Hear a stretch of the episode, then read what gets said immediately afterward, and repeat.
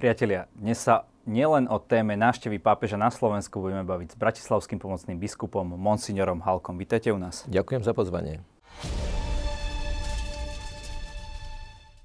Prečo si pápež vybral Slovensko na svoju návštevu?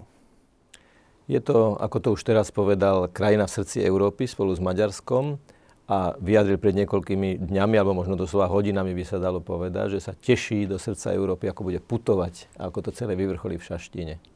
Je to tak, že ten význam tých pápežských ciest je teda oficiálne na upevnenie viery a tak ďalej, že si častokrát vyberá krajiny možno, kde sú kresťania v minorite?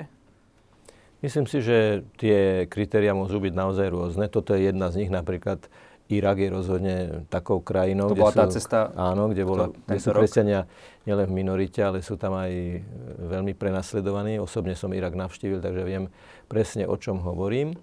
A tu prichádza na Slovensko, kde kresťania sú mm, v oveľa väčšom zastúpení ako v Iraku, samozrejme neporovnateľne väčšom, ale v každej krajine sú oblasti, v ktorých je dôležité ľudí povzbudiť, aby žili hĺbšie svoju vieru, aby boli autentickejší ako kresťania. A myslím, že aj ten itinerár tej cesty to naznačuje.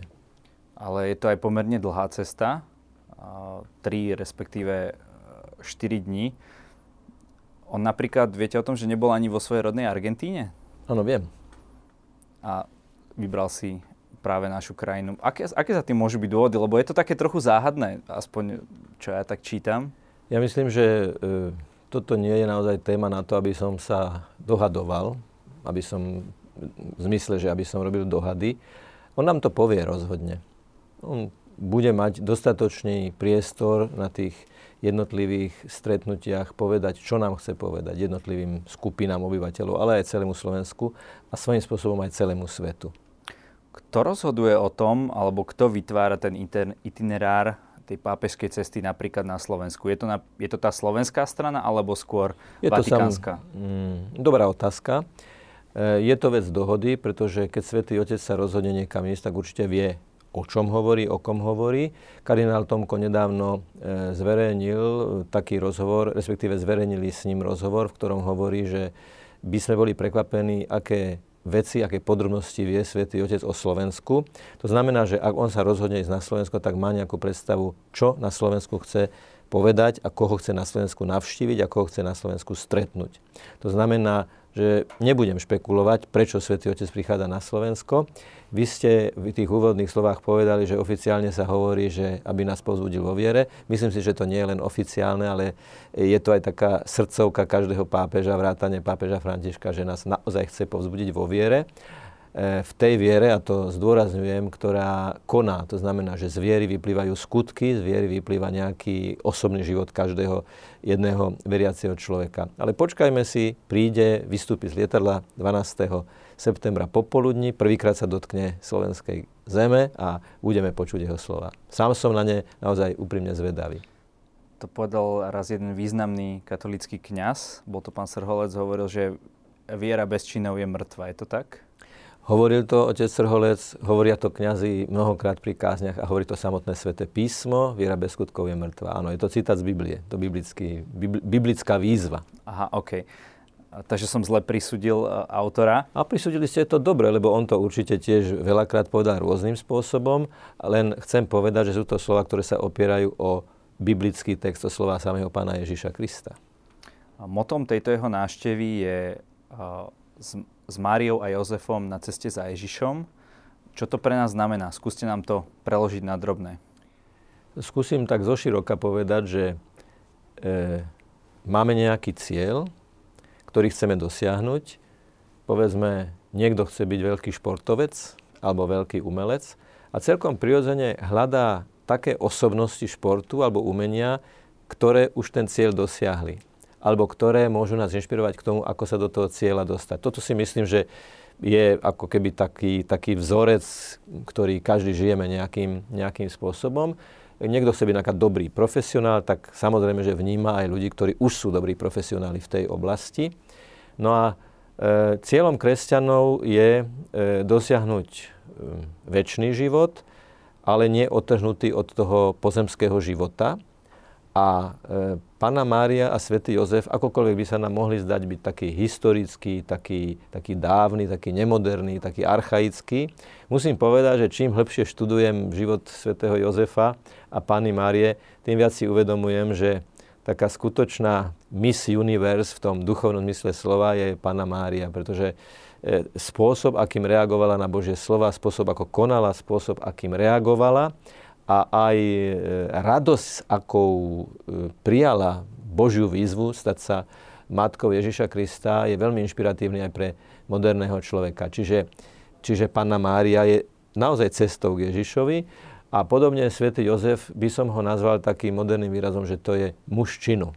Skladka, menej rozpráv a viac koná. Dokonca nemáme vo Svetom písme ani jeden citát svätého Jozefa, ale máme veľmi podstatné veci, ktoré on zorganizoval, vykonal a mm, počúval to, čo mu Boh vnúkal do, do jeho vnútra, do jeho srdca.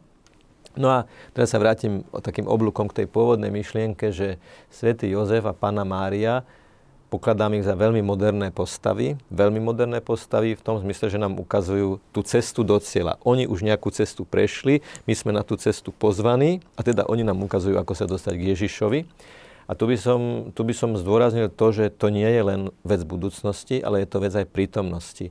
Na viacerých miestach v e, knihe, ktorá píše o Ježišovi najpravdivejšie, najautentickejšie, voláme to Evangelium, čo je z greckého slova, alebo z greckých slov, ktoré znamenajú dobrá správa, dobrá zväzť, um, tak um, najlepšia cesta, ako sa dostať k Ježišovi, je cesta, ktorú nám už oni ukázali.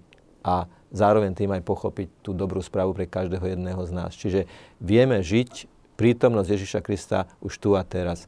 Sám Ježiš to hovorí, kde sa dvaja alebo traja stretnú v jeho mene, čiže v mene jeho lásky, v mene dobroty, v mene ochoty byť pre druhého, v mene ochoty slúžiť, v mene ochoty odpúšťať, tam som už ja medzi nimi. Čiže, čiže je to taká zvláštna vec, že on je, na, on je v cieli a tam nás čaká a zároveň je našim horským vodcom po tých všelijakých klukatých cestách života, aby nás tadiaľ previedol. A sám tými cestami už prešiel.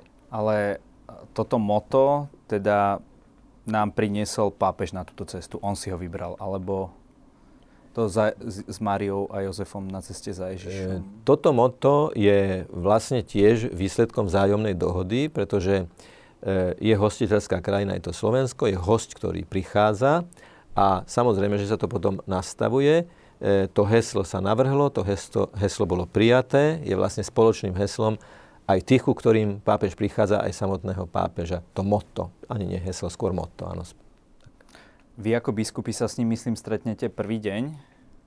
My ho budeme očakávať na letisku, áno. Ale potom budete mať aj uh, to stretnutie. Stretneme sa s ním v uh, katedrále a budeme ho sprevádzať vlastne takmer na všetkých jeho stretnutiach, a ktoré bude mať na Slovensku. Máte niečo pripravené, nejakú vetu, ktorú mu poviete? Ktorú, ktorá je teda hodná aj, aj šírenia?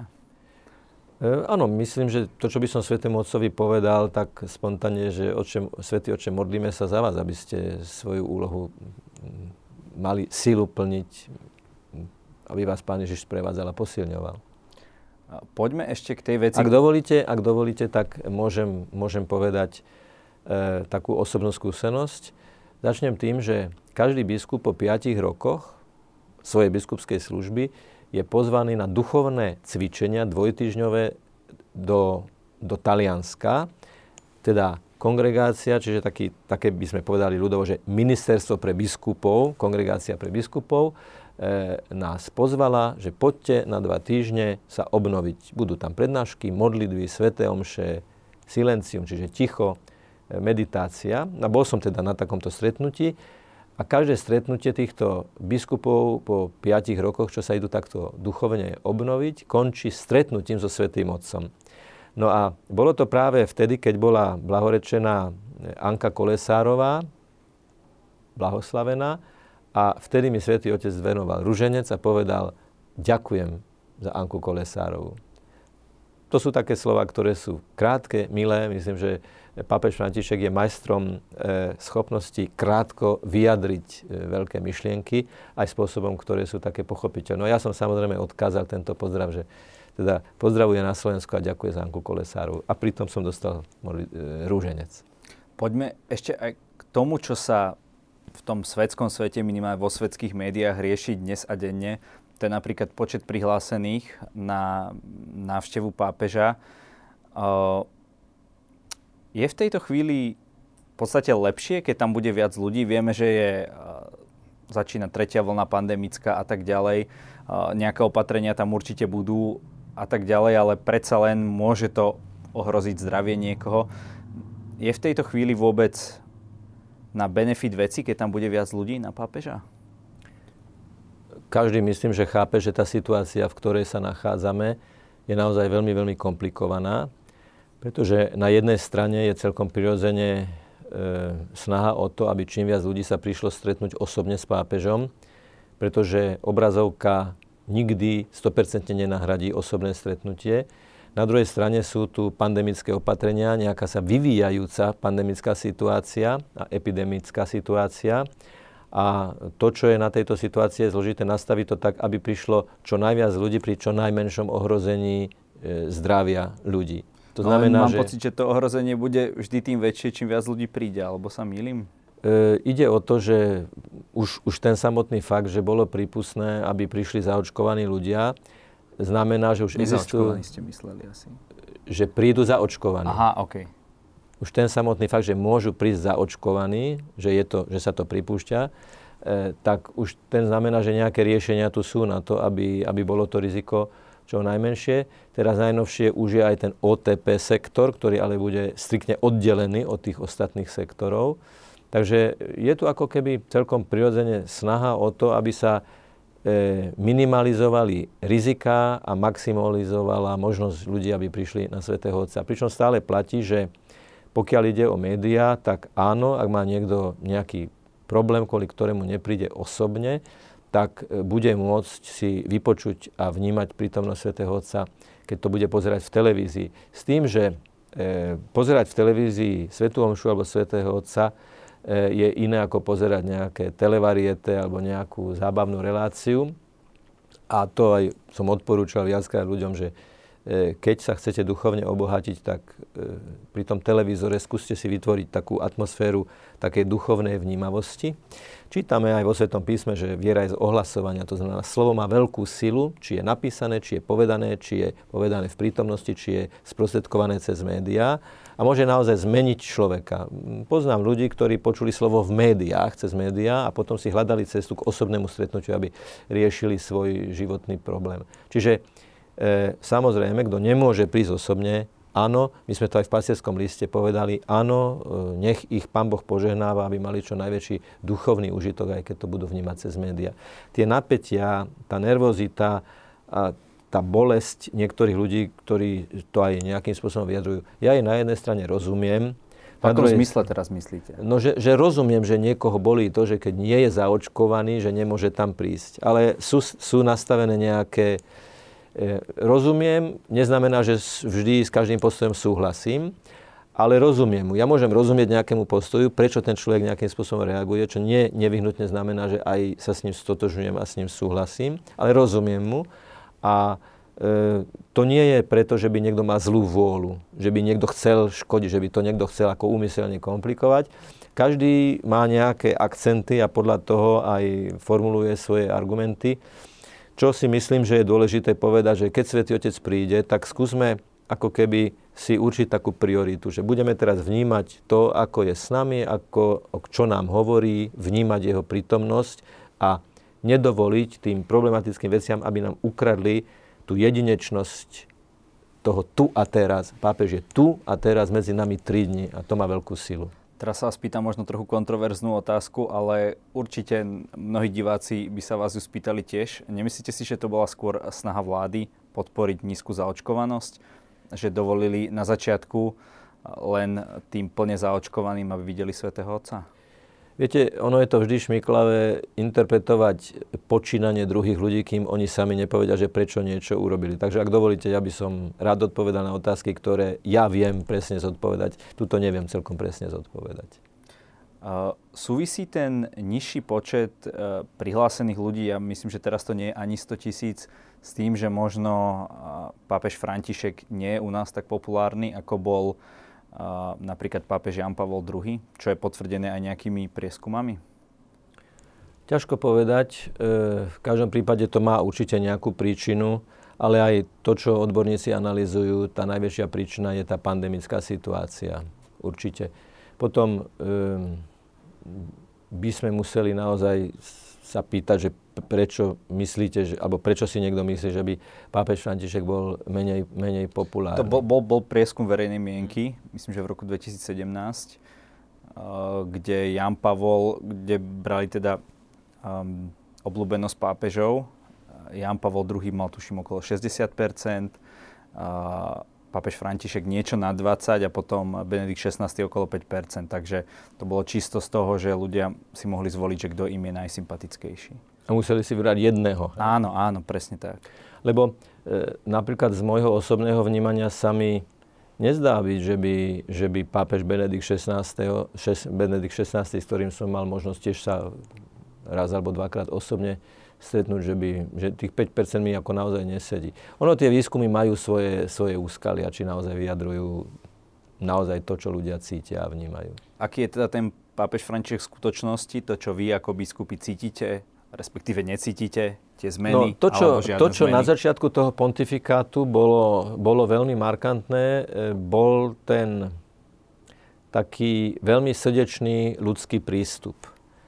E, tým nechcem povedať, a to je veľmi, veľmi rád by som to zdôraznil, že, že, že pápež Jan Pavol II alebo Benedikt XVI neboli bývali ľudskí. Oni boli v individuálnej komunikácii, ako som počul od ľudí, ktorí sa s nimi stretávali, veľmi príjemní a veľmi ľudskí.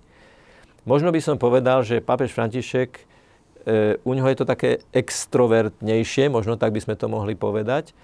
A ľudia boli v tých prvých mesiacoch a prvých rokoch práve týmto veľmi oslovení, že prišiel k niekomu, podal mu ruku, usmial sa, zaujímal sa o ňo. A ďalšia zaujímavá vec bola na začiatku toho pontifikátu, že e, veľa ľudí sa išlo vyspovedať. Išli sa zmieriť s Bohom, išli, išli do spovednice, o ktorej aj papež František často hovorí o tom, že sa treba zmieriť s Bohom. Opäť je to taká téma, ktorá sa bežne v médiách príliš e, nezdôrazňuje, pretože je to taká náročnejšia vec, keď sa povie, že ľudia lutujte svoje hriechy a obráte sa k Bohu a pristupujte, pristupujte k Eucharistii. Ja som teraz mal na starosti duchovnú prípravu na túto návštevu. E, to znamená, že musel som ešte viac a ešte hĺbšie mnohé texty pápeža Františka prečítať. A v tomto smere som, som sa ešte viac utvrdil v tom, že on má napríklad hlbokú takú marianskú úctu.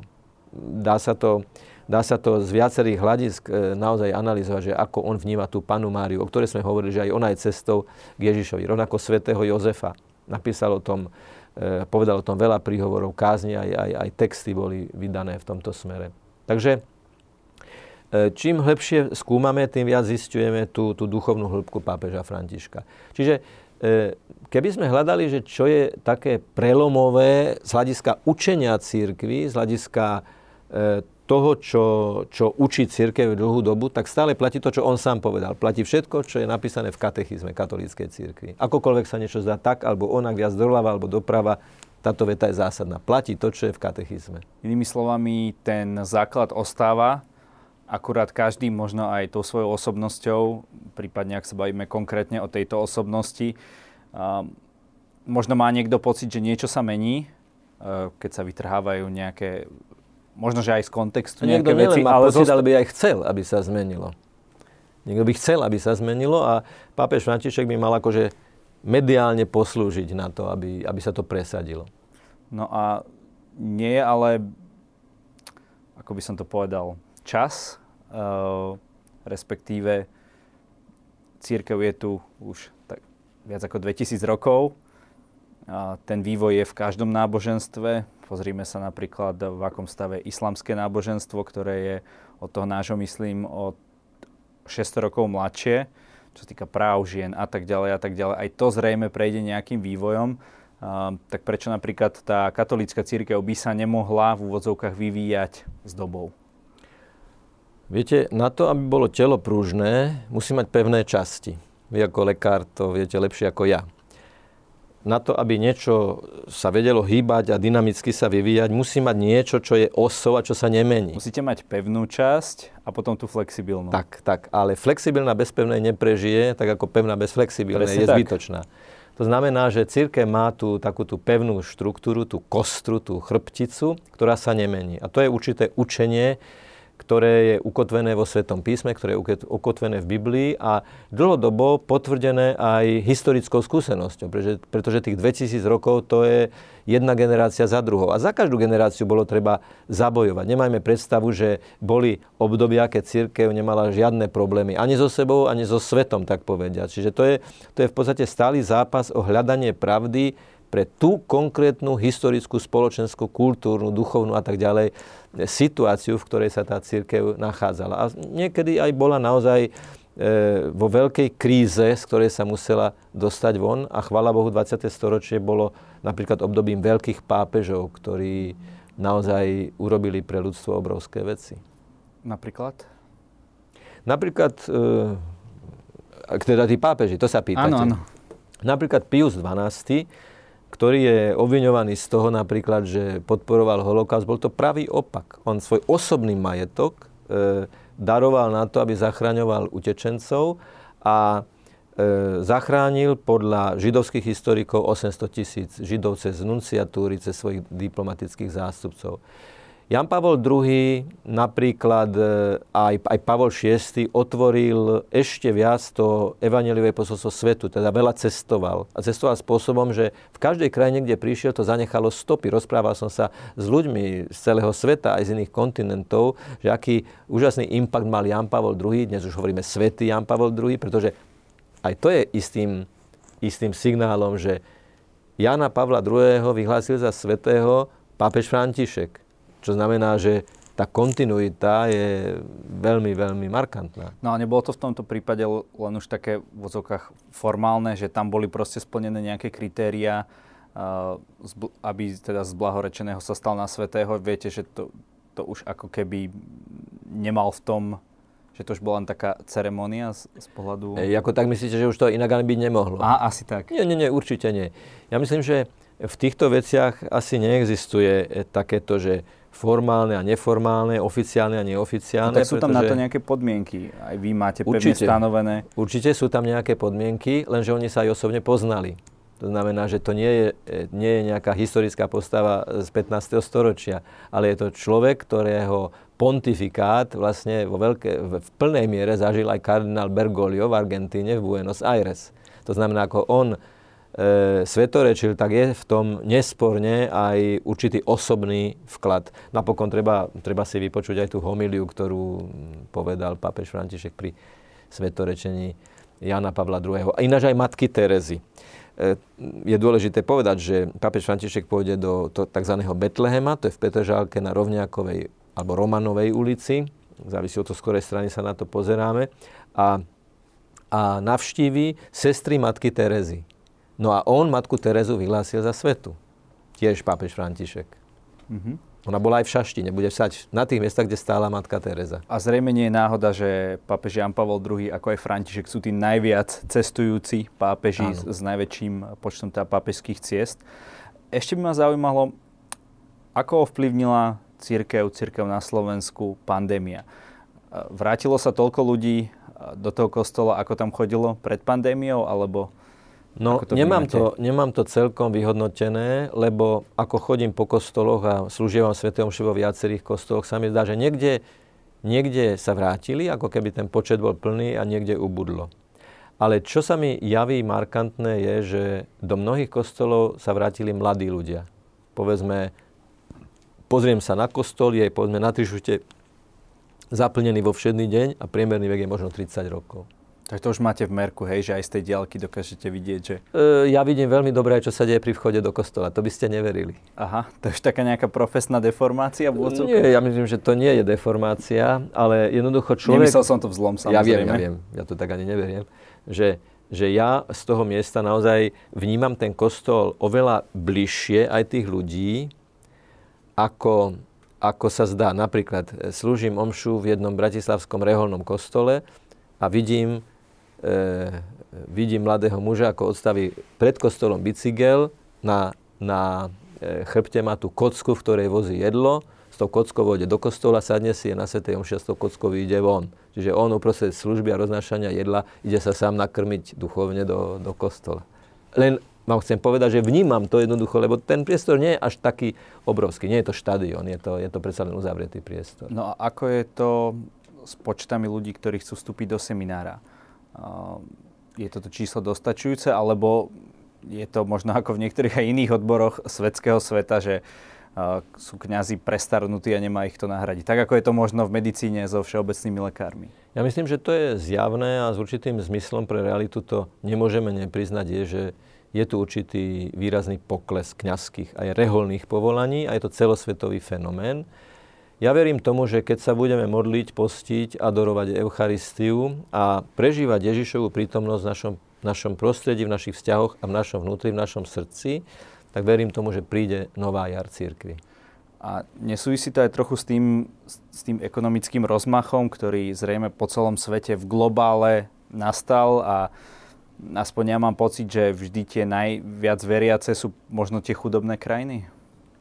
O to väčší svojím spôsobom zázrak, keď to trošku tak e, nadsadím, je, keď aj v takomto prostredí sa mladý muž rozhodne, že chce sa stať kňazom a chce slúžiť Kristovi. Čiže povolanie je menej, ale tie, ktoré sú, vzhľadom na to prostredie, v ktorom vyzreli, sú veľmi vzácné E, v tom, že sa na základe zdravých motivácií rozhodli, že chcú slúžiť Ježišovi Kristovi, cirkvi a ľuďom v konečnom dôsledku. V tomto zmysle je zaujímavý aj ten váš príbeh, lebo vy ste sa nedostali do seminára hneď, keď ste chceli. Vy ste na to museli, myslím, čakať niekoľko rokov. Ja som predovšetkým absolútne dopredu neuvažoval vo svojom tínedžerskom A keď už ste sa rozhodli, sa tak som to myslel. Áno, áno. No ja som hral divadlo, chcel som byť herec a novinár E, potom som teda bol na ekonomickej škole, lebo mi povedali, to si správ, budeš mať diplom, s tým môžeš robiť čokoľvek. Tak e, tedy, tedy to tak ako letelo, takáto myšlienka. A naozaj sme tam boli športovci a umelci a tak ďalej na tej škole. No a v určitom momente, práve pri svetom príjmaní, pri Eucharistii som zažil taký dotyk, by som mohol povedať, veľmi hlboký vnútorný dotyk od Ježiša Krista a vtedy sa vlastne začala vo mne budiť taká myšlienka, že by som sa chcel stať kňazom katolíckej cirkvi. No a to bolo za komunizmu, čiže tam boli s tým veľké problémy. Potom som bol dva roky na vojenčine, normálne ako základná vojenská škola, e, základná vojenská prezenčná služba. A až potom v 89. 90. roku sa všetko zmenilo, už nastúpila demokracia, takže som bez problémov mohol nastúpiť no na štúdium. Ten, ten plameň vo vás ako keby zostal, že tá vojenčina ho nezahasila. Kiež by, kiež by pán Boh dal. No zostal v tom zmysle, že vždy, keď som, ja som každý deň e, mal takú službu, že som chodil približne tých 6 kilometrov peši a modlil som sa počas tej cesty, ináč e, veľmi to prostredie nebolo do kostola nás nepúšťali. Kostol som videl za múrom kasárny nejaké, nejakých pár kilometrov, ale tá modlitba ma zachránila, musím povedať. Pričom som býval e, na vysunutom pracovisku s jedným heavy metalistom, ktorý každý piatok počúval reláciu Vietrník a kým, kým sa teda tá naša maringotka otriasala pod náporom decibelov, tak ja som sa vonku modlieval. Ale ináč sme boli dobrí kamaráti. Ja som inak v Prahe počas študentských čas býval, možno vedľa toho vietrníka, podľa ktorého to bolo pomenované, tak to len taká, hej. taká vsúka. Ale bol to úžasný vhľad do sveta mladého českého muža, ktorý žije v takých tých svojich horizontoch, pivo, dievčatá, metal, metálek, že, že ako, ako vníma takýto človek. Raz mal autonehodu a tento, tento človek, však rád by som ho znovu niekedy stretol a e, ja som sa za ňo modlieval ináč, dosť pravidelne a e, veľmi mi ďakoval za modlitbu, keď som mu povedal, že modlím, modlím sa za teba, určite aj tá modlitba spôsobila, že si, že si prežil auto nehodu vážnu. Mm-hmm. Každý u nás v našej relácii môže na záver niečo odkázať našim divákom. Ja viem, že z Facebooku sú vaši fanúšikovia zvyknutí na tie vaše minútky, tak možno niečo v takomto duchu. Nech sa páči, je to na vás. Áno, milí priatelia, mňa v mojom živote hlboko osobne, neformálne, neoficiálne, ale v hĺbke oslovil Ježiš. Ježiš Kristus, ktorý žil pred 2000 rokmi, ale o ktorom veríme a vyznávame, kresťania, že, že on žije doteraz. A preto, keď čítame tú knihu, Bibliu, Evangelium, tak čítame o niekom, a to je fascinujúce, ktorý bol pred 2000 rokmi a je živý aj dnes medzi nami. Tak Ja by som vás chcel veľmi pekne pozvať a využiť túto príležitosť hľadať Ježišovú tvár v takej veľkej vnútornej slobode, pretože je aj mojou osobnou skúsenosťou, že najväčšiu slobodu človek zažije vtedy, keď príjme Ježiša do svojho života, lebo vtedy sa človeku otvárajú nové horizonty, o ktorých je ťažko aj hovoriť, lebo sú to aj veci, ktoré sa celkom do slov vtesnať nedajú. Tak vám prajem požehnané dni, pekné dni. Ja vám ďakujem za rozhovor. Dúfam, že tá pápežská cesta dopadne naozaj tak, ako to plánujete. A dúfam, že to inšpiruje mnohých ľudí, ktorí nielen Slovákov, ale aj z rôznych zahraničných, ktorí sa na to prídu pozrieť, prípadne o tom budú čítať alebo pozerať niekde v médiách. Tak, všetko dobre prajem. Ďakujem. ďakujem. A ďakujem za pozvanie.